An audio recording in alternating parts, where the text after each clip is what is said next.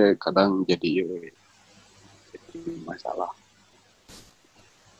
Masalah. mulai eta mulai eta masalah jadi nanti yang kayak mana mah teman terus jadi atlet awaknya letik Heeh.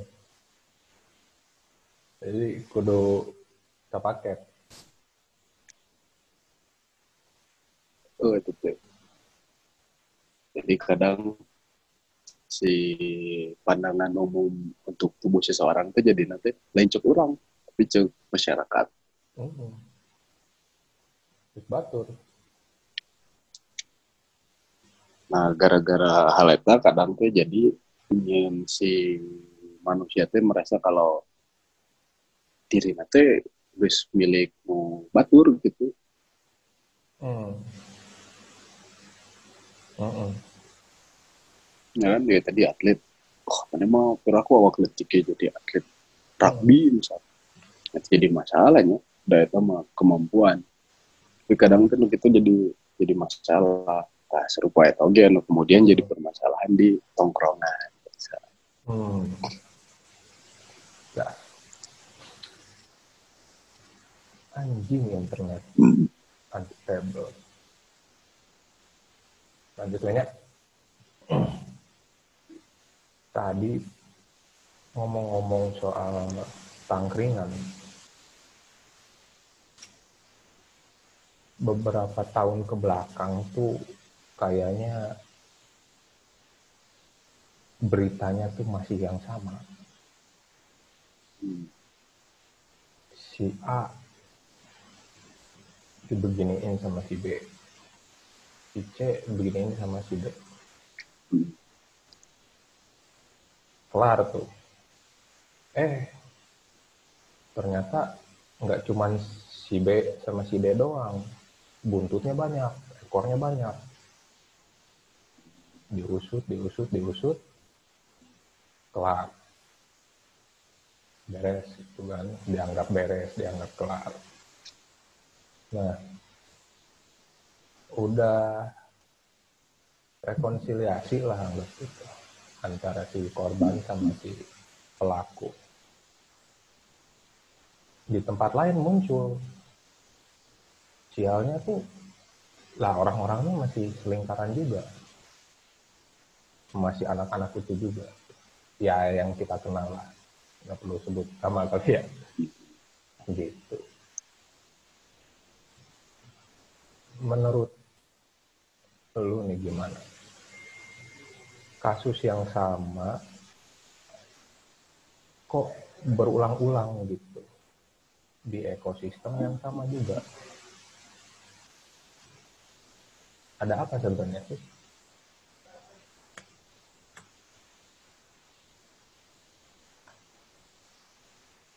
sama juga kayak dia namanya eh,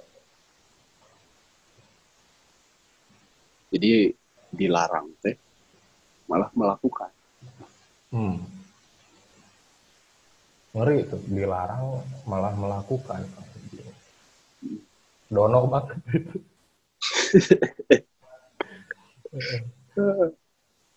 kan malah kayak gitu eh, rata-rata aja maksudnya Hmm. ya dari lingkaran terdekat pun ngerti Bodoh itu Bodoh. abu biasa Pangrok ya. Pangro, kudu kudu lah Iya, akrobat biasa. nah, dilarang merasa punya ilmu untuk menerabasi larangan, Mhm. akhirnya jadi berlebihan. Hmm.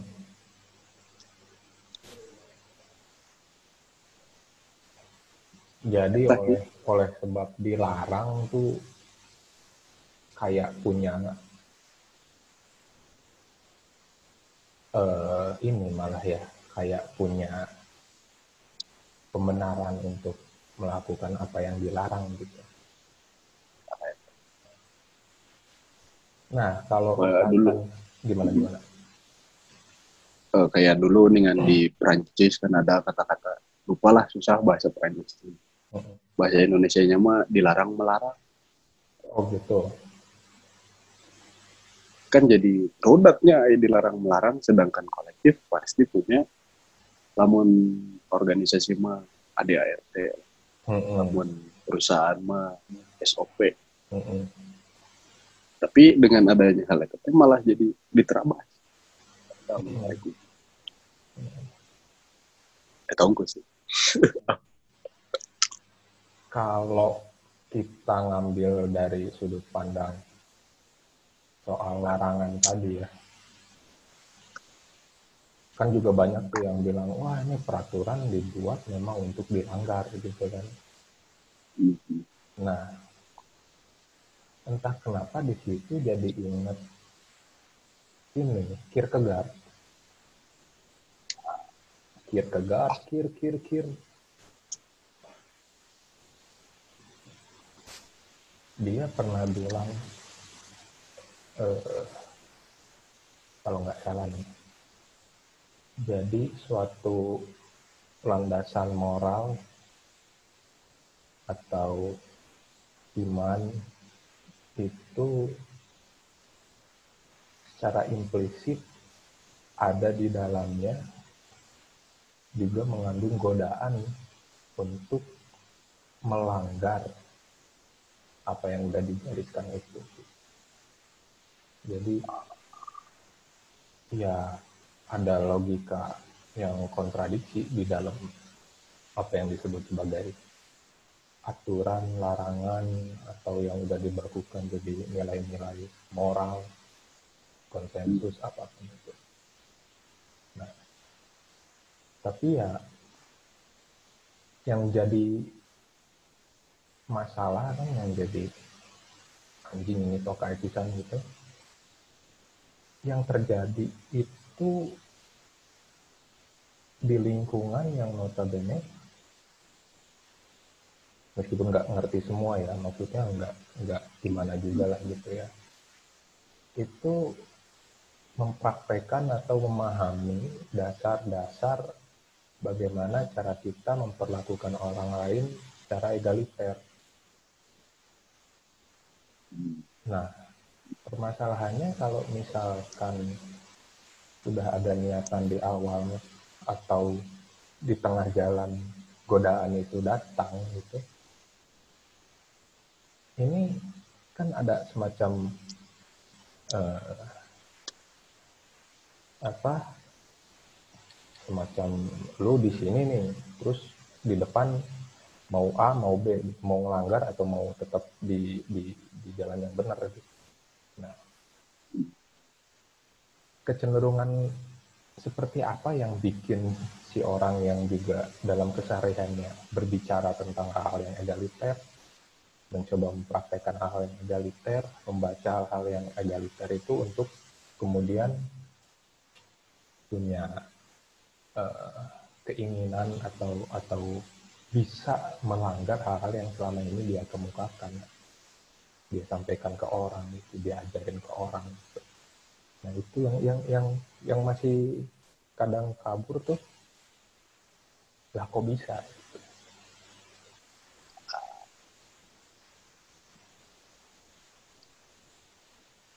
Berarti kalau pakai Darwin Open, si manusia tuh evolusi dari kera dan Mm-mm. Ngerasa bebas gitu kan sebagai kera mau Mau. keterekelan, mau manjat ke sana, manjat ke sini, bebas. Nah, kan rata-rata gitu ya.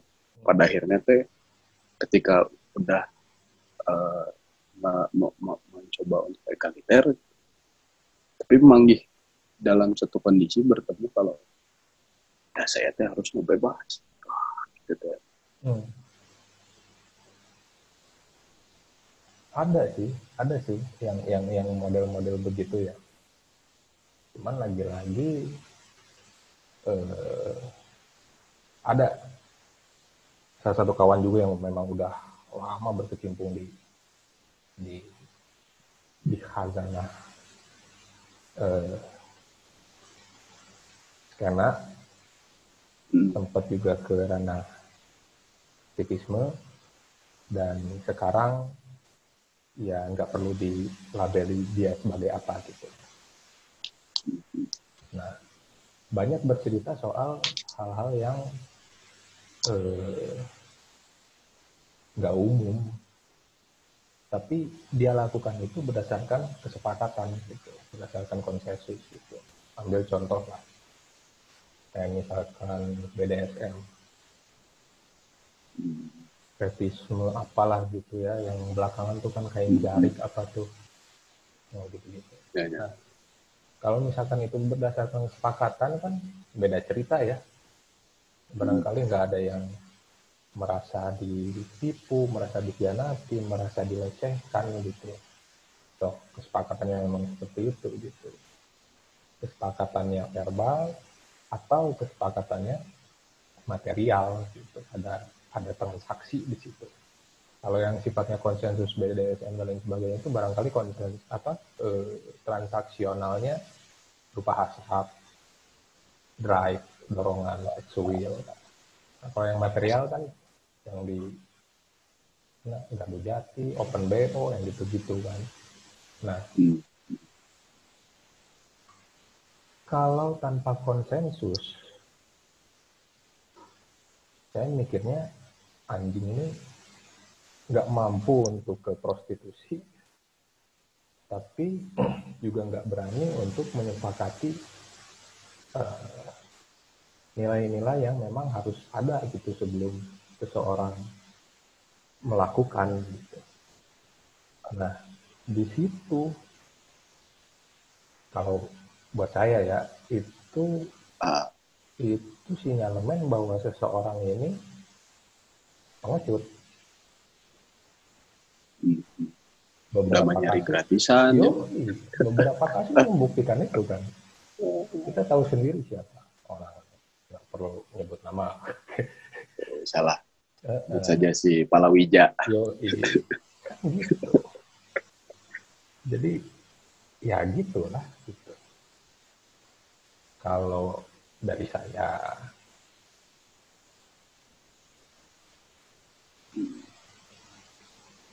kan kadang jadi menariknya tuh di kondisi-kondisi ketika struktur masyarakatnya pun seolah-olah mengekang tapi memang melakukan pensubordinasian terhadap perempuan diobjektifikasi.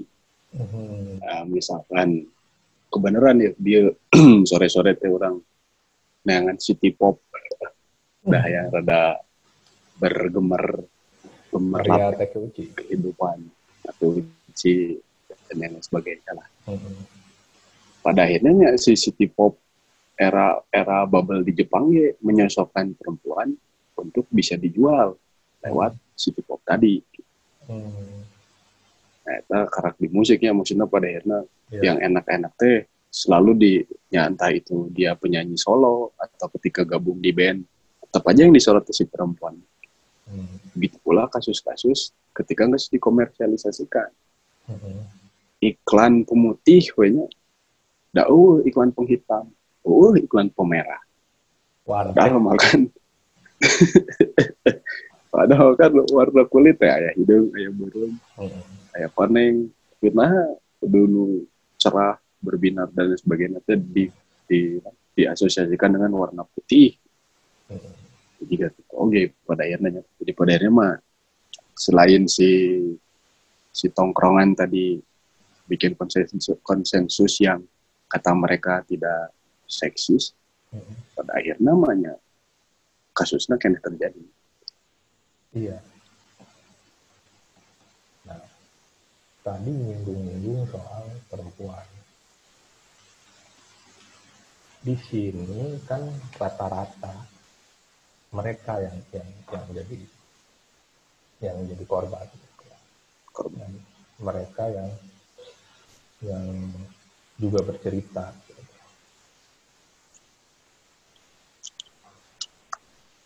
Dan dalam posisi yang sedang eh, dalam frekuensi yang sama. Katakan lagi, Hmm. oke eh, apa kapitalisme feminisme marxisme dan lain sebagainya gitu. itu kan bisa dibilang satu satu frekuensi lah gitu. dengan musuh yang sama gitu. nah cuman kok kenapa mereka para pembaca feminisme yang saya kenal ya yang juga merupakan korban itu eh, nggak gagal seolah-olah gagal gitu ya untuk uh, memproteksi dirinya sendiri. Apakah memang di situ uh, ada ada faktor lain seperti misal oke okay lah konsensus nggak ada artinya berarti kan power ya. Ketika power itu udah nggak bisa uh, korban hindari ya uh, pelecehan terjadi gitu.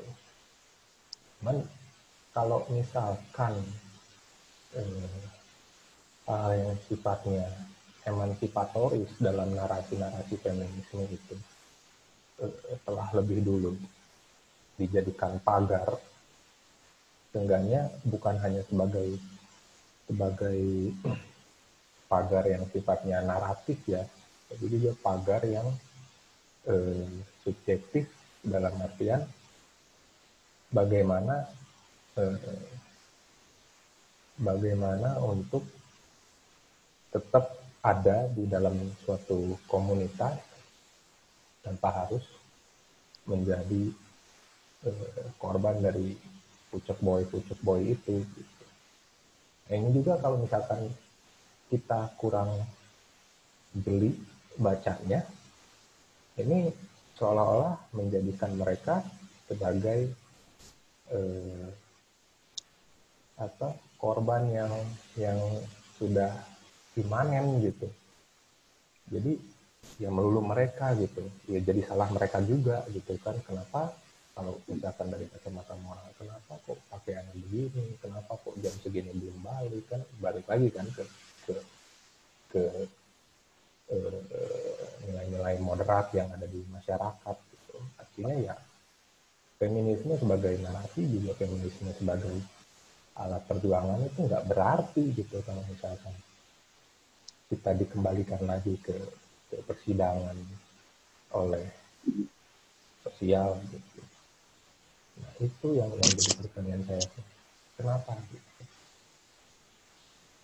apakah eh, wacana pokok tentang knowledge and power itu pada akhirnya mereka yang memiliki pengetahuan juga bakal mempunyai kekuasaan dalam hal ini kekuasaan yang manipulatif gitu ya untuk untuk itu tadi gitu, menjalankan eh, agenda.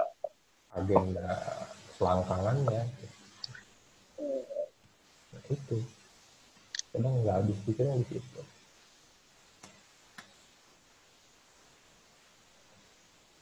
dan emang sih maksudnya si ya tadi lahnya si orang-orang yang terkadang menjadi korban maupun hmm. menjadi pelaku teh mengerti nah. yang jadi yang jadi di underline fault dan di diterangkan gitu di stabiloan gitu bahwa ya dengan si kekuatan tahun sih seperti itu kursi power ya aja. Gitu. akhirnya mana ngerasa bahwa orang kan top of the food chain. Mana sih ada di apa namanya puncak rantai makanan. Hmm. akhirnya teh jadi seolah-olah ayat oposisi antara laki-laki dan perempuan Hmm. Bahwa laki-laki mah berhak atas perempuan karena perempuan secara pemikiran tidak sama. Misalkan zaman-zaman balanya di polis Athena kan gitu. Hmm. Perempuan mah kan boga fonem, cuma punya suara. Yeah. Itu bisa berpikir. Jadi disamakan dengan hewan, disamakan dengan alam bahkan sampai Indonesia kan istilahnya ibu pertiwi gitu Iya. Tapi kok ongkoh ibu pertiwi? Tapi kok ibu pertiwi begitukan setuju. Setuju. Nah yang jadi permasalahan eh, apakah masih penting ya untuk melihat distingsi antara dua makhluk itu? Terlebih untuk mengedepankan narasi bahwa memang mereka atau perempuan itu setara dengan laki-laki atau bahkan laki-laki itu nggak jauh beda dengan perempuan itu apakah perlu ditelusuri secara genealogis bahwa itu merupakan narasi yang orisinil dari mereka yang menjadi korban ya, atau memang hadir untuk kebutuhan-kebutuhan praktis. Seperti misal kebutuhan praktis ini kan yang paling sering sering kedengeran ceritanya itu. Kita bisa berbicara tentang feminisme dari A sampai Z ke mereka yang uh, uh, masih mempertanyakan urgensi uh, pentingnya berjuang, pentingnya mandiri, pentingnya berdikari, pentingnya emansipasi gitu-gitu. Nah, kadang narasi ini yang eh, kita sampaikan dan eh, dijadikan wahana seolah-olah gitu ya, dijadikan untuk untuk menjaring gitu. Itu yang menjijikan tuh di situ sehingga muncul itu tadi pertanyaan ini muasalnya dari mana gitu kan. kalau saya ingat Martin Alaida dia eh, berkarya suara sastranya itu ya suara dari korban gitu. Kenapa saya e, mengingat dia toh dia juga korban gitu kan jadi nggak kurang orisinil apa Martin Alaida. Nah, kita juga bisa namain beberapa beberapa feminis dari yang gelombang pertama sampai ke gelombang tsunami itu. Gitu. Nah, tapi letak wacana tersebut di tengah gelanggang aktivisme khususnya di beberapa tahun ke belakang ini yang juga eh, mereka-mereka kawan-kawan kita sendiri yang pada akhirnya jadi korban dari dari kawan kita sendiri. Itu yang di nggak dipikir.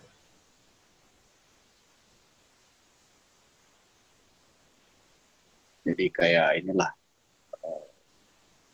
apa namanya ya. oh ini sebenarnya mau bisa jadi salah satu kadang kan masyarakat kita yang ngelihatnya sosok penyosokan mau itu selebriti mau itu artis perempuan dan lain sebagainya. Terkadang teh kayak si Raffi Ahmad. Dia teh bilang sebelum kemudian menikahi istrinya yang sekarang tuh ngechat semua perempuan. Juga broadcast lah yang broadcast Oh gitu. Siapa yang siapa yang ngebalas, ya udah lanjut settingannya. Nah, oh, gitu. Si si si cari nanti gitu. Uh, nah itu kan sebuah ilustrasi ketika yang disosokkan oleh anak muda sekarang, misalkan konotasinya adalah kesejahteraan ekonomi dan lain sebagainya ada di sosok Raffi.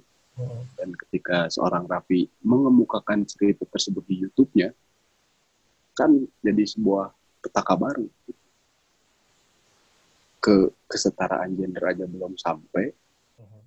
tapi udah ada masukan-masukan mengenai hal tersebut kita karena di baru di di tataran chatting gitu uh-huh. belum sampai penetrasi dan lain sebagainya uh-huh. dan itu di masyarakat awam komodai di internal kolektif kolektif anda sudah memahami apa itu kesetaraan gender itu egalitarian dan lain sebagainya. Yeah. Jadi kan agak agak-agak kumaha gitu. Yeah. Ketika si yang disosokkan pun memberikan sedikit cerita yang dalam tanda kutip humor, tapi ai cek anu awam madep eh si Raffi kan gitu. Hmm. Iya. Ya. Menjijikan juga sih. Menjijikannya ya itu tadi anjing. Lu baca begini, lu bicara begini, lalu jadi apa yang ditunggu-tunggu sama si A, B, C, D itu gitu untuk untuk berkarya, untuk sekedar tampil gitu. Tapi tokai kan di belakangnya itu Hmm. Nah, itu dan itu berulang-ulang maksudnya berulang-ulang seolah-olah tiap tahun ada aja yang begitu Hmm. bahkan bisa setahun teh tiga kali empat Nah, kali ya begitu gitu anjing ini jadi nah itu tadi kalau misalkan ini berulang-ulang di lingkup internal di lingkaran yang juga kita saling bergesekan ini problemnya di sebelah mana Hmm. Kita nggak nggak bisa nyalahin bahwa melulu gitu ya harus pakai kacamata moderat. Juga kita nggak bisa eh, eh, apa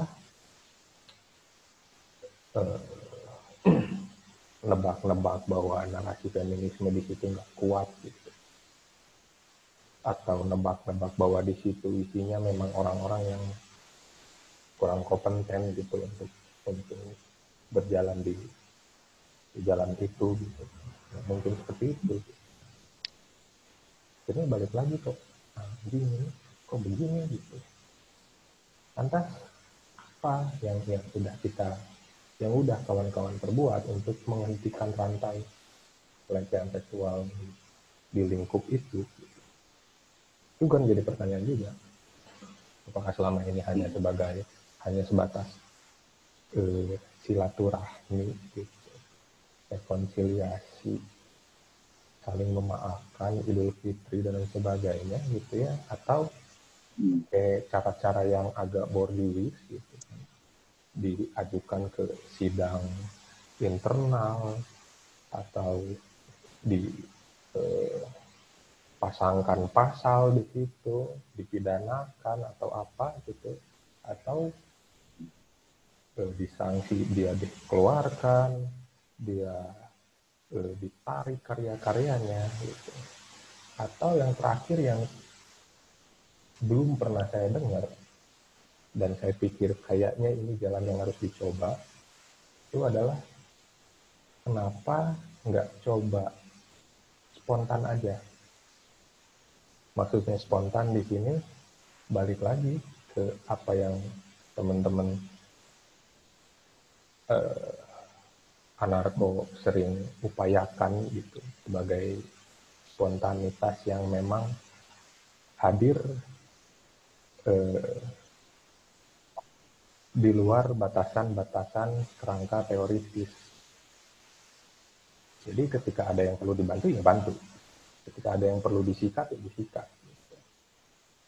Toh eh, terduga pelaku itu kan sudah lebih dulu menggunakan violence, menggunakan kekerasan. Dan pada akhirnya ada korban gitu. Kenapa kita nggak bergerak atas dasar itu aja? Kasarnya nih, kenapa nggak digebukin aja gitu. Gitu. Cuman ntar ini pasti aing dikejar kejar ya. Abun teh kalau nggak kalau digebukin karena ekstrimnya misalkan si Nah, terduga pelaku teh disuruh lari di atas treadmill. Eh, tapi nggak bisa nggak bisa keluar dari treadmillnya. Oh iya eh, lompat Kayaknya dia lebih milih digebukin deh. Sakitnya seminggu gitu daripada harus ngulang-ngulang gitu. tapi bener sih ya maksudnya teh terkadang kita teh jadi memperbolehkan kekerasan. Erek ngalungkeun molotov baik yang penting ngalungnya ke gedung parlemen. Mau ngebom boleh. Asal yang dibom mobil plat merah. Misalkan kita bisa Hmm. aksi-aksi spontan ketika di lapangan hal itu terjadi tapi ketika eh, kasus pelecehan seksual itu jadinya seolah-olah sidang dulu aja. Barangkali eh, terduga pelaku atau bahkan pelaku akan menyesalinya. Hal gitu-gitu. Ya. dan kemudian setelah dia menyesali di sidang menyesali di sidang itu teh kan mengulanginya lagi gitu, pada akhirnya Iya. dan ketika dikucilkan pun bukan jawaban gitu, pada akhirnya Ya, misalkan juga tadinya dikeluarkan dari kolektif karya-karyanya ditarik di blacklist dari segala lingkup internal kolektif dan lain sebagainya pun ya nggak akan selesai menurut malah mungkin akan ada korban baru yang tidak pernah kita ketahui. Nah, jadi menyeramkan. Itu dia karena yang bisa menghentikan itu sebagai rantai sebagai sebagai kultur yang terselubung gitu ya keputusan atau aksi apa yang diambil oleh salah satu kolektif. Dan karena masih saling bersinggungan ya otomatis saya sangka sih nanti juga akan kol- kolektif lain juga akan belajar dari keputusan yang kolektif ambil dari dari dari organ lain ambil untuk juga menerapkan menyesuaikan dengan kasus yang ada di tempatnya. Karena toh selama ini ya kalau cuma sidang-sidang sidang aja kan ya gitu doang gitu. Nggak jauh beda dengan persidangan yang yang pada umumnya ada di TV. Pun apa mereka bisa mengaku 100% kan juga enggak. Bahkan kan ada yang masih berkilah. Ada yang sampai ngeluarin statement berlembar-lembar gitu. dan masih nggak beres tahun-tahun. malah jadi balas-balas rilis aja Iya. Jadinya ya gosip. Hmm. Tapi gosip Dan- enak untuk dikonsumsi. Eh, Jadinya seksi. udah mah kita teh kan ya itu juga sebenarnya saya juga Pak masih agak bingung ya maksudnya kayak identitas terduga pelaku pun kadang kalau di, dirahasiakan Hmm. untuk apa namanya teh eh, memberikan itu mah hak privatnya dia kan ada aja yang kayak gitu nggak usah disebar-sebar pakai inisial aja gitu. Ada juga malah yang pada akhirnya jangan disebarkan fotonya dan lain sebagainya. Makanya Iya. kalau misalkan namanya kita nggak tahu, eh, rupanya kita nggak tahu, ya gimana lagi? Ketambah si terbiasanya perempuan untuk speak up ketika sudah menjadi korban, entah itu ya misalkan tadi lewat chat gitu ya belum pernah ketemu sama sekalipun dan merasa terganggu kadang nggak mau cerita ke temannya perempuan nah itu juga Hmm. masih jadi masalah pada akhirnya Ya, ya kita nggak bisa maksa korban untuk bicara. Hmm. Gitu sih. Kita nggak bisa maksa mereka yang sedang mengalami trauma untuk bicara 100% apa yang dialami gitu kan. Tapi saya percaya kita bisa maksa terduga pelaku untuk ngaku. Ya caranya dengan sorry itu saya gitu dibuatkan bulak lah apa gitu ini juga tadi bari lompat di Hmm. sambil berlari di atas treadmill gitu kan Iya. disuruh ngaku aku enggak kamu sudah aku aja sebentar sebentar ya, ya bari gitu. lompat itu bari heavy lifting gitu kan itu malah jadi kekar cuman kalau misalkan sanksi ini disejajarkan dengan sanksi yang biasanya dikeluarkan oleh institusi agama ya beda Hmm. Hmm. katakanlah Aceh ada nilai-nilai agama yang dilanggar cambuk. Judi Tajam. ketahuan tajam. Pakai celana jeans atau apalah pakai bikini di ini cambuk atau apa. Dan itu di muka umum. Ditonton oleh semuanya. Jadi eh, sanksi fisik dapat. Sanksi sosial juga dapat kan. Khusus untuk perkara si pelecehan seksual ini ini seolah-olah godaan gitu untuk juga uh, dicoba gitu. Hanya balik lagi parameternya adalah spontanitas tadi bukan uh, semata-mata uh, ada yang sakral gitu yang yang yang yang dilanggar gitu. Ya memang ada yang dilanggar itu kan yang namanya egalitarian tadi nilai-nilai humanitarian yang gitu-gitu kayaknya sih gitu. Cuman ya, saya belum pernah dengar ada yang pernah sampai begitu ya terus dipajang di publik gitu kan lagi bonyok-bonyok gitu kayak maling ayam gitu atau maling toa. Gitu. Ya terserah itu nanti mau di, dinilai sebagai efek jerah mau dinilai sebagai balas dendam mau dinilai sebagai spontanitas apalah gitu cuman ya kemarin-kemarin pakai sidang-sidang gitu aja nggak beres gitu. malah rilis aja banyak gitu kayak bikin novel malah itu bisa secara nilai keuangan kita itu bisa jadi pemasukan kolektif ya, dengan membandel semua rilis menjadi fanzine. iya. Kalau balik lagi ke ke awal 2000-an gitu kan itu mah anjing udah dicetak tuh sama anak-anak tuh di fotokopi gitu kan panjang di capayang nah. Iya. karena kan si pelaku G kadang seorang perempuan juga lakukan ah, kan gak, iya, gak melulu gak melulu gak melulu laki-lakinya dengan superioritas tubuh. Ketika berbicara antara yang maskulin dan, dan yang feminin misalkan.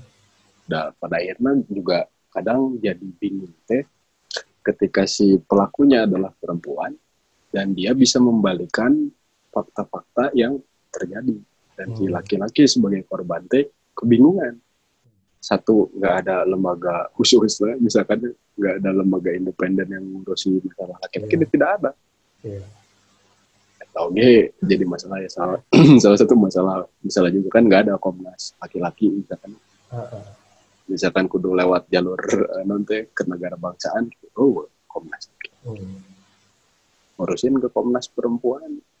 Kalau nggak kenal kenal tuh meren Korea moge hmm. beresin kan hmm. nah, jadi kadang ya yang masih kemudian suka jadi masalah ketika si perempuan jadi pelaku atau si laki-laki yang jadi korban ngadu uh, apa speak up ke teman-temannya malah hmm. disalah-salahin hmm. pada mana yang bodoh itu nah kuai nah, kalau itu iya terutama korban perasaan ya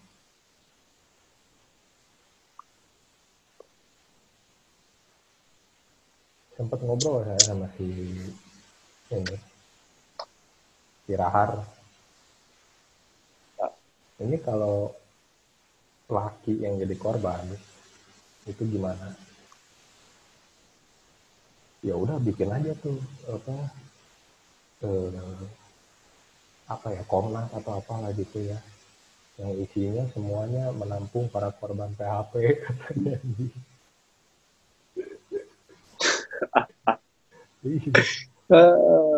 asosiasi pemuda bubuk tapi juga menarik kalau misalkan laki-laki jadi korban karena selama ini kan yang beredar tuh poligami hmm. yang harus mengorbankan perasaan pasangan pertama, kedua, ketiga dan seterusnya juga anak-anaknya gitu. Tapi jarang sekali khususnya di kita di Indonesia berbicara tentang poliandri ya ada sih eh, masuknya ke ranah lebih ke ranah budaya ya. Eh, katakanlah di Tibet atau di mana gitu dibolehkan atau memang eh, menjadi syarat untuk meneruskan pola produksi yang masih masih tradisional gitu. Poliandri itu tapi dalam konteks konteks posmo nih posmo di era apokalips kayaknya ketika kita bicara tentang poliandri itu atau seenggaknya bahwa lelaki juga eh, menjadi korban dari tindakan-tindakan pelecehan oleh perempuan itu langka gitu bahkan belum pernah saya nemu gitu ada ada artikel yang membahas itu gitu. atau ada temen yang menceritakan soal itu gitu. nah itu balik seolah-olah ngebalik bahwa yang semula eh, tabu dibicarakan oleh perempuan dan menemukan wahananya untuk dapat dibicarakan sekarang itu menjadi tabu di kalangan dalam tanda kutip eh, apa tadi maskulin gitu karena maskulin gitu alasannya tuh gitu. karena lu maskulin karena lu laki-laki gitu. nah itu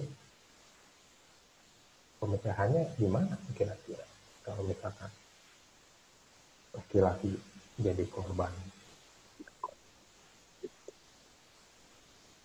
Soalnya kan ada kasus katanya dengan adanya psikiater di situ sifat uh, laki-laki yang agak perempuan deh dianggap salah. Hmm. Begitu pula sifat perempuan yang ke laki-laki yang salah. Begitu pula batasan-batasan untuk laki-laki dan perempuan. Jadi ada cara nilai moral kemasyarakatan. Hmm pada akhirnya kan si LGBT IQ hari ini baru ramenya kan mungkin sudah dari zaman Nabi mana gitu, ya. Nabi di seberang lautan hmm. sudah terjadi. Nah, jadi terkadang teh kita teh gagap menghadapi kasus-kasus ketika yang jadi korban laki-laki. Hmm. Bahkan kan si mungkin ya si pelecehan dalam ya, apa si makna pelecehan itu bisa jadi misalkan perempuan merasa dilecehkan lewat telepon atau chat pun boleh jadi laki-laki juga sama ada yang dilecehkan secara verbal non verbal sikap dan sebagainya gitu dan hmm. ketika mana speak up gitu karena merasa sudah dirugikan ya balik lagi tadi teh kata tongkrongan ah mana mah lain lelaki kamu mah bukan laki-laki hmm. masalah gitu doang jadi masalah dan lain sebagainya gitu jadi pada akhirnya kan jadi biasa kalau laki-laki jadi korban dan jadi nggak biasa kalau perempuan jadi korban. Nah, iya nah soal psikiater tadi itu memang memang ada agak abu-abu di sini dalam menentukan mana hal-hal yang di luar batasan, mana yang wajar gitu katakanlah ambil contoh paling ekstrim BDSM yang mengandung unsur violence sebagai nikmatan dan bestiality. Nah, eh, apakah hanya karena itu dilakukan oleh binatang yang mana nggak punya nggak punya hazanah bahasa yang dapat manusia cerap. Lantas itu disebut sebagai abnormal melanggar gitu.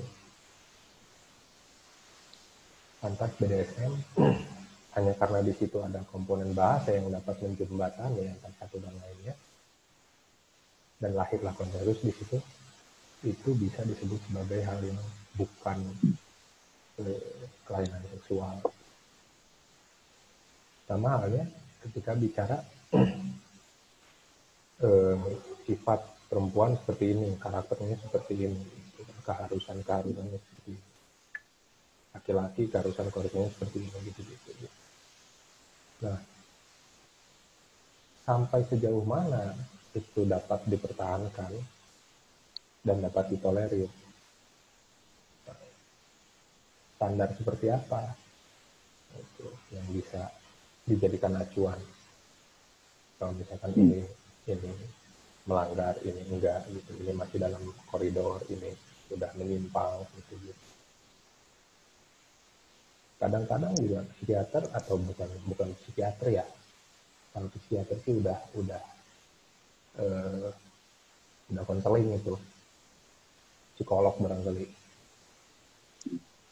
Nah ada juga kan psikolog-psikolog yang memang referensinya referensi konvensional. Referensi-referensi yang moderat gitu kan. Ada ada uh, psikologi individual psikologi uh, apa well being yang gitu gitulah psikologi perusahaan kan ada tuh yang gitu gitu juga nah tuntutan-tuntutan itulah tuntutan-tuntutan body itulah yang pada akhirnya menjadi paket analisa uh, psikologis saya percaya psikologinya sendiri psikologisnya sendiri itu nggak punya eh, nggak punya aturan atau standarisasi soal eh, perempuan harus begini laki-laki harus begitu. Tapi ini juga harus dibedakan antara psikologi eh, dan psikoanalisa Nah, kalau kita bicara soal psikoanalisa ya lebih panjang lagi nih. Cuman itu tadi ada yang kabur gitu ya, dalam psikologi. Karena itu tadi tuntutan-tuntutan eh, yang pada akhirnya paket-paket kapitalisme masuk ke pembacaan subjek, pembacaan psikologis. Dan itu yang akhirnya mengaburkan atau membuat batasan hitam dan putih. Jadi demarkasi yang jelas antara laki-laki begini, perempuan begitu.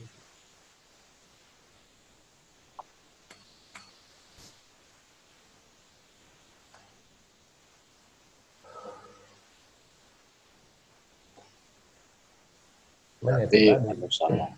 Gimana ini? Salah teh yang salah teh berarti si the others atau yang mungkin berbentuk jadi siapa pun. Uh, negara jelas gitu. Untuk mempermudah statistik laki-laki harus gini perempuan harus gini anak harus dua. Nah iya. Orba pada akhirnya hmm. itu dipakai gitu maksudnya itu iya kan bicara di others tadi kita bisa nyambung ke obrolan awal soal soal apa tuh style ya hmm. nah soal style ya yang yang yang yang pada akhirnya masyarakat yang menentukan lu cocok nggak pakai baju ini eh, ah. Lu boleh nggak bersikap seperti itu gitu gitu ya. Nah itu di others the big others lebih jelasnya the big others.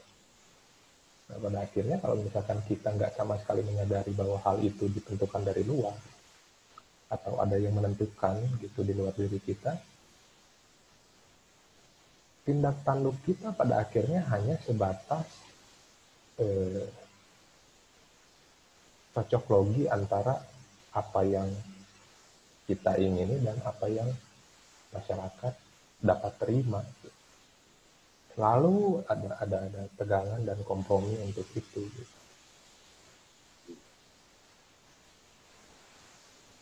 jadi kalau misalkan eh, sederhananya lah kita berpakaian begini karena ya inilah yang yang dapat diterima oleh teman-teman kita keluarga kita norma-norma sosial yang beredar di masyarakat itu untuk itu gitu.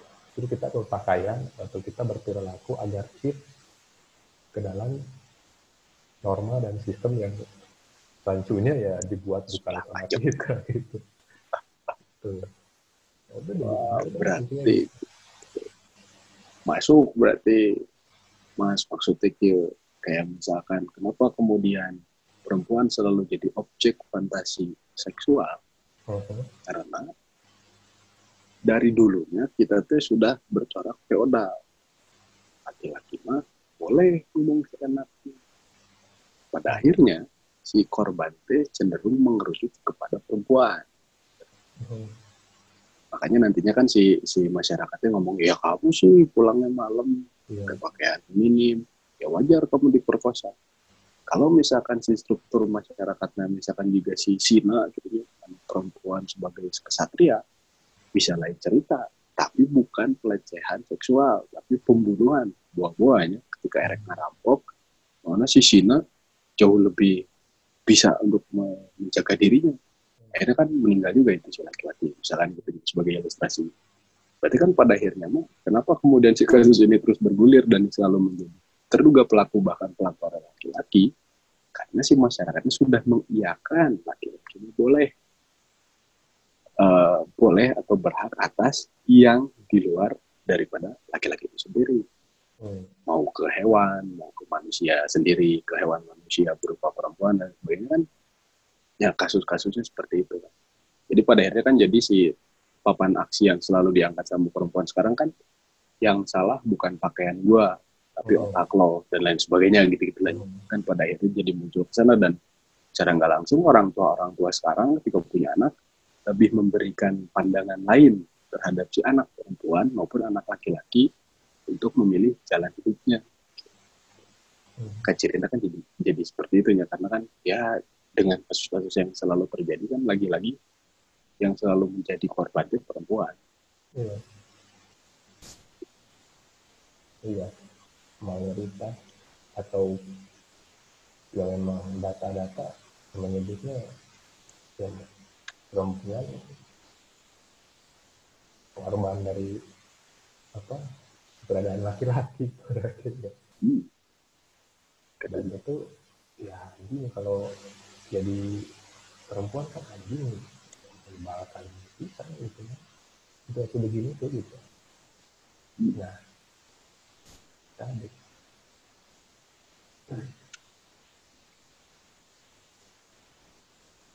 padahal mah ketika si manusia ngantuk tuh sebenarnya manusia tuh kangen untuk masuk lagi ke rahim sleep gitu kan jujur orang itu sleeping gitu kan. I might be sleeping gitu kan. Mm, banyak lah si orang-orang luar gitu feminis-feminis perempuan di luar malah udah Iya. sampai ke lirikal gitu cuma menyematkan I might be sleeping itu udah mengisyaratkan bahwa semua manusia itu membutuhkan rahim ibu pada akhirnya. Karena ketika manusia sudah dibrojolin dengan pembukaan yang sekian banyak kalau normal kok jadi seenaknya? Ternyata memang tadinya cukup kompleks yang pada akhirnya ketika kita mau menyalahkan seseorang pun dia adalah pelaku itu sekalipun jadi kompleksnya di sebelah situ juga sih pada akhirnya. Udah struktur masyarakatnya feodal eh, ini pengetahuan yang ketinggalan si lingkungan yang dibangun itu lingkungan liberal yang tidak tahu arah dan oh ini free Pergaulan kan juga di juga di paradise gara-gara nonton transporting misalkan. Anjing wah kari itu pada akhirnya. Menarik pada akhirnya sih kasusnya kasus terjadi di lingkungan orang pada akhirnya kelihatan gitu ya setelah kita tadi ngobrol dikit-dikit kayak wah ini ternyata salahnya tuh dari A sampai Z tuh oh, loba gitu. terlalu banyak. Iya. Iya itu tadi. Kan pada akhirnya saya mikir apa masih perlu gitu? Eh wacana feminisme dalam konteks kultural. Hmm. Kalau bicara dalam konteks kultural ya siapa pun bisa bisa sikap tentang hak hak perempuan. Siapa pun itu gitu. Kalau sebatas speak up doang gitu ya bisa. Hmm. tapi kan kalau ditarik garisnya ke paling pojok sono di kita khususnya negara dunia ketiga mungkin ya masih ke dunia ketiga kan kemarin katanya naik tuh jadi apalah gitu ya pendapatannya menengah apalah gitu. Bawah tetap atas gitu. Uh, seberapa sering sih buruh-buruh patu di Tangerang sana yang semuanya perempuan bicara tentang feminisme bicara tentang pakaian apa yang uh, uh, uh, mau saya kenakan di di hadapan publik gitu. Seberapa sering mereka berbicara tentang cintailah tubuhmu? Gitu. apa Marsinah pernah bicara itu itu soal tubuh gitu ya? Apa Supina Mbak Supina pernah bicara tentang eh, mau make upan gak make upan terserah ini. Apa otonomi saya gitu kan tubuh saya adalah apalah gitu ya. Begitu gitu karena jangan-jangan eh, predator-predator seksual itu bisa masuk dari ranah situ. Jangan-jangan. Feminisnya yo kalau tentang feminisme melulu berkutat di hal-hal yang kultural. Hmm. Tapi kenapa nggak coba kita tarik suasana feminisme ini ke assembly line, pabrik-pabrik yang ada di mana pun itu yang pakai buruh-buruh perempuan. Karena kalau hamil bisa diberhentikan dengan tentang usia produktif yang dalam rumusan mereka lebih pendek daripada laki-laki gitu kan lebih menguntungkan secara kapital gitu kenapa kita nggak berbicara tentang feminisme yang itu gitu? Barangkali kalau kita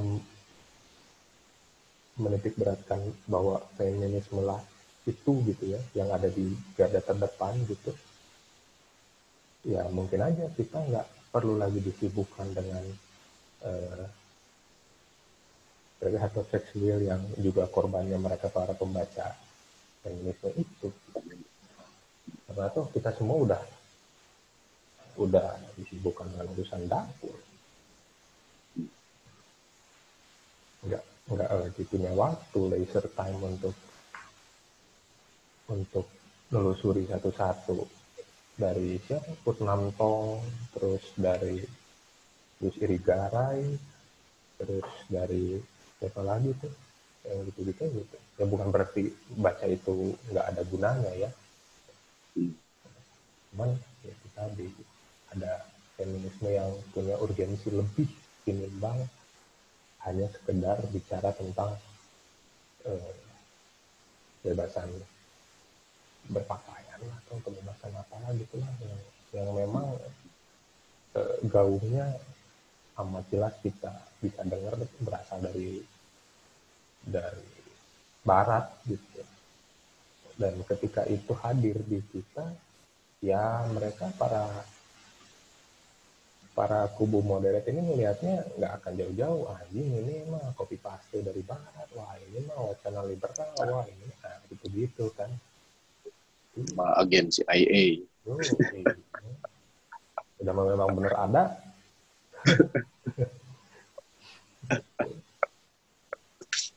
Tapi di Indonesia sendiri menarik. Tahun 20-an, lupa eh tepatnya nggak tahu 26, nggak tahu 24, nggak tahu 25 lah. Pokoknya masih perang lawan India Belanda. Hmm. Ada satu tulisan di surat kabar suka su, suka. Wah lupa deh saya nama surat kabarnya itulah ada satu surat kabar. Hmm.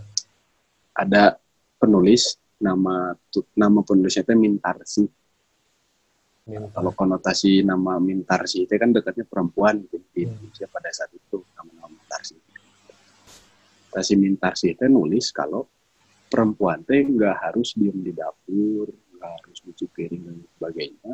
Perempuan juga harus berani ngambil senjata perang lawan Belanda. Wah, hmm. itu kan satu kemajuan ya maksudnya kalau memang penulisnya adalah perempuan, berarti di tahun 20 perempuan Indonesia itu sudah punya cara berpikir yang lain daripada perempuan pada saat itu. Kan jadi menarik deh. Tulisan-tulisan liar yang ada di surat kabar-surat kabar lama kayak gitu teh tidak tersentuh sedikit pun oleh pembelajar uh, oleh tenaga-tenaga pendidik di sekolah.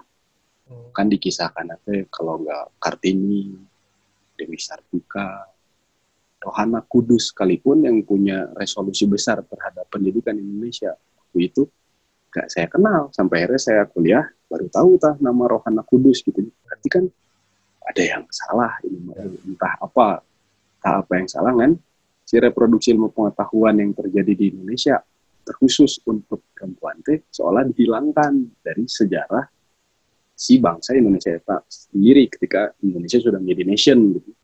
Berarti kan ketika Mintarsih berbicara angkat senjatamu dan ikut berperang, harusnya hari ini udah lebih dari itu kan cara berpikir seorang feminis bahkan male feminisnya sendiri gitu. udah nggak lagi berbicara dan tadi lah anu akhirnya ya tidak tidak ada akhirnya kan terus eh, di situ digodok digodok tapi nggak malah nantinya dekat ke wacana liberal dan lain sebagainya. Berarti kan secara politik tubuh ketika sedang dijajah pun perempuan Indonesia nggak mau diperintah oleh laki-laki dan tidak mau dijajah oleh penjajah. Wah, si perempuan era of the day. 20 eta. Gitu. Eta guys, wah beyond aja cara berpikirnya eta. Mintarsi eta lamun bener Mintarsi adalah perempuan ya. Karena ini masih dipertanyakan sosok Mintarsi itu teh apakah seorang perempuan betulan atau laki-laki yang menulis dengan nama Mintarsi. Masih, masih jadi pertanyaan ya. Tapi kalau emang benar Mintarsi, wajib ya. Orang ngefans ke Mintarsi. Hmm. itu Mentasi itu satu timeline nggak dengan dengan apa tuh yang lagi dikerjain si si Marley itu Si ya anjing itu penulis juga tuh. Penulis. Eh, bikin novel juga dia ada cerpennya ada cerpen buat anak-anak ada cerpen yang umum. Itu siapa namanya itu itu sejaman nggak dengan itu ya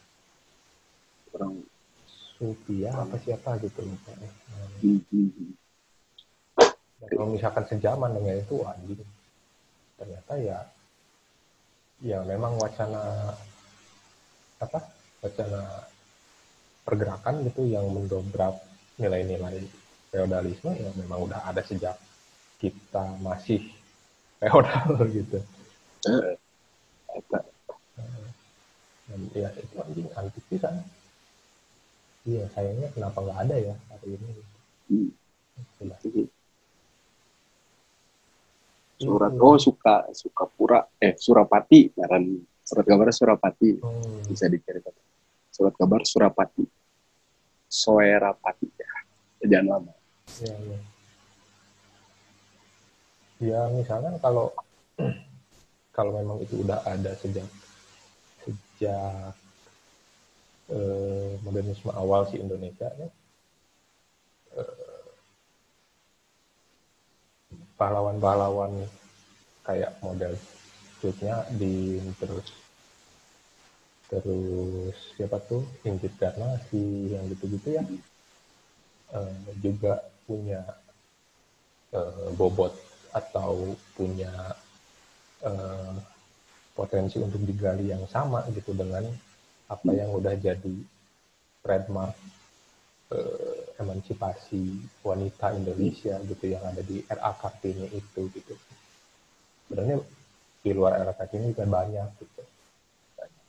Mau kita nyebut di era feodal kerajaan tuh kalau kita nyebut di era pra kemerdekaan gitu pasca kemerdekaan sampai sekarang segini Itu sih. Hmm. tapi balik lagi nih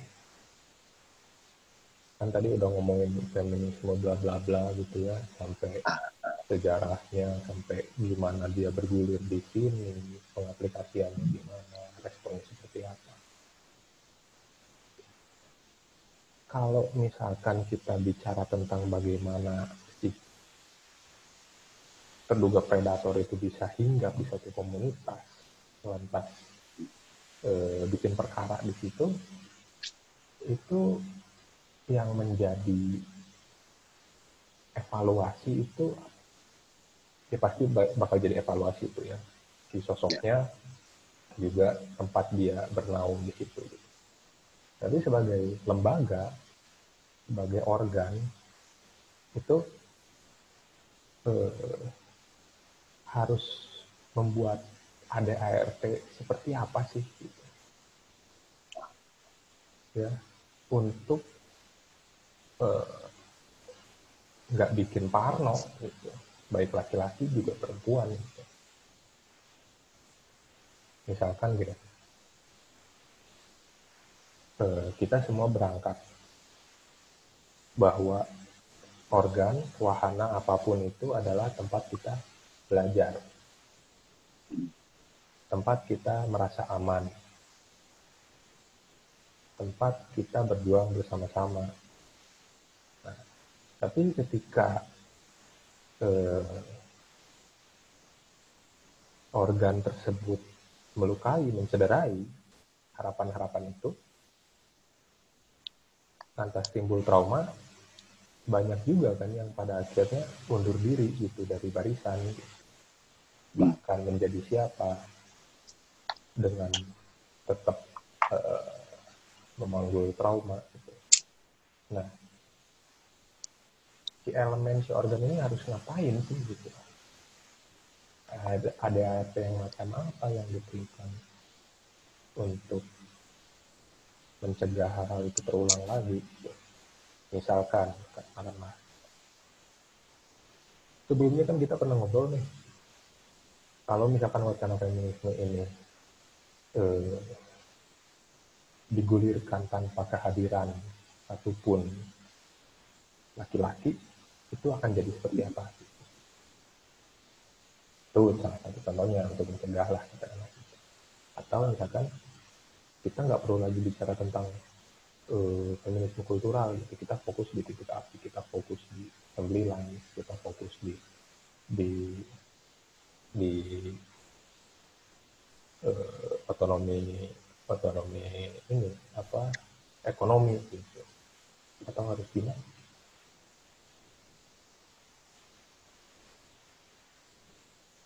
Yang mengatasinya. Lain mengatasi sih. Mengantisipasi. Ya. iya. Oh gitu benar. Tapi sebenarnya bisa jadi eh bisa dari langkah yang sangat sederhana adalah pendidikan tahun itu pendidikan dasar. Orang curiganya sih banyak organ-organ yang memang nggak ada pendidikan mengenai hal tersebut. Orang curiganya gitu. Hmm. jadi udah nggak sama jadi, tahu gitu ya. Uh, jadi itu aja misalkan sebagai filtrasi misalkan oh, ekstrimnya juga baru udah pramuka mah kan kalau mau naik pangkat itu apa tah si buku itu tuh kudu dicentang oh udah bisa baca ini udah bisa baca ini misalkan gitu nah, berarti lo misalkan di si kolektif mah diuji aja dengan paper misalnya hmm. kan lo gimana misalkan uji ya lewat paper mereka nulis hasilnya nanti dijadikan zin gitu. kan ada aja tuh yang nggak bisa yang nggak ngerti, yang nggak paham, gitu. Kan. karena kan spontan ya hari itu juga, jadi nggak ada tuh ada istilah hmm. mereka buka buku searching, kan yeah. nggak ada. Itu bisa jadi sih salah satu filtrasi paling sederhana dulu lah, karena mungkin belum belum pernah dilakukan juga kan hal itu. Kalau udah dilakukan, otomatis orang yang bisa tergabung, yang tahu mengenai pendidikan gender, seksualitas dan lain sebagainya. Nah, ketika terjadi dari masalah atau terjadi kasus, udah nggak bisa lagi secara kompromi lewat sidang rakyat dan lain sebagainya karena yang udah-udah juga ketika disidangkan kayak tadi kasus pun kemudian dia dinonaktifkan dari organ tersebut bukan menyelesaikan masalah malah membuang penyakit kan cuma gitu doang juga yeah. kayak kayak orang yeah. ada borok yeah. udah we amputasi we amputasi we biar nggak menjalar yeah ya kan cuma kayak gitu kan ya akhirnya masih si tumor itu tuh hidup lagi di makhluk yang lain hidup lagi di makhluk yang lain.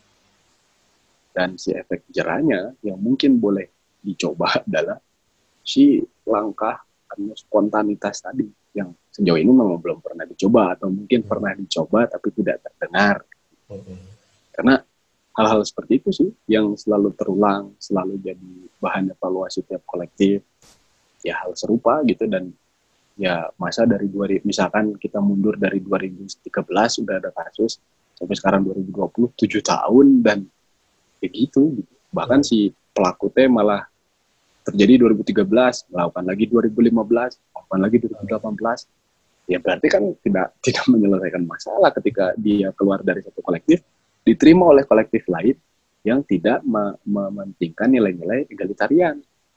Ya dominatif lagi dominatif lagi gitu-gitu lagi. Jadi ya susahnya adalah gerakan atau si internal kolektif-kolektif kecil ini udah mengecil. Terus kalau ada ya syukur nggak ada ya udah gitu karena terlalu cair kan si proses yeah. ya si proses kita bisa berkenalan dan misalnya kan yeah. sangat-sangat cair gitu jadi ketika dia sudah kecemplung ya udah gitu nah itu sih mungkin yang agak sulit melihat gerakan di sini dan gerakan di mana iya. misalkan Ciapas di mana gitu di mana yang yeah. mungkin mereka punya dalam tanda kutip nilai-nilai militeristik gitu ya menurut rada ekstrim disiplin kan orang-orang gerakan teh kadang nggak kata disiplin teh ah militer. Ya, ya kan bisa jadi disiplin teh nggak ya. selalu ke sana kan. Padahal mah kan ya disiplin teh nggak nggak melulu yang siap gerak yang selalu upacara dan lain sebagainya. Nah gitu. Mungkin itu sih. Karena si terlalu santai itu teh berdampak pada tidak disiplin. Jadi ya kalau udah nggak disiplin sama ADRT mah ya mau siapa pun itu ketika nggak berangkat dari kedisiplinan pasti akan melanggar jadi sih dilarang melarang tadi teh jadi buku panduannya untuk melarang gitu. Anjir, cocok logi. Tapi itu menarik. Kan jadi betul, jadi betul. gitu. Betul. setuju itu. Nah, sekarang kita lempar. Kalau tadi udah bicara tentang organnya, kolektifnya, eh, keputusan kolektifnya mau seperti apa gitu. Nah, sekarang individu-individu yang ada di dalamnya. Nah, sikap seperti apa gitu kan yang mau mereka tampakkan gitu. Kalau yang menjadi pelaku adalah kawannya sendiri. Siap nggak melakukan apa yang udah disepakati oleh oleh kolektif? Siap nggak kita eh, menghukum lah mem memberinya sanksi gitu ya. Meskipun yang bersangkutan ini udah jadi teman baik udah jadi mentor udah jadi orang yang ngasih kunci jawaban waktu tanah jadi sosok yang yang menyerupai pemuka agama gitu. Nah kita nih sebagai temennya sebagai kawannya itu mau gimana gitu memperlakukan teman sendiri? Cukup dengan maaf kah? Cukup dengan pengertian kah? Atau memang kita juga jangan-jangan gitu diam-diam mengamini bahwa hmm. memang itu keperluan dia untuk, untuk begitu?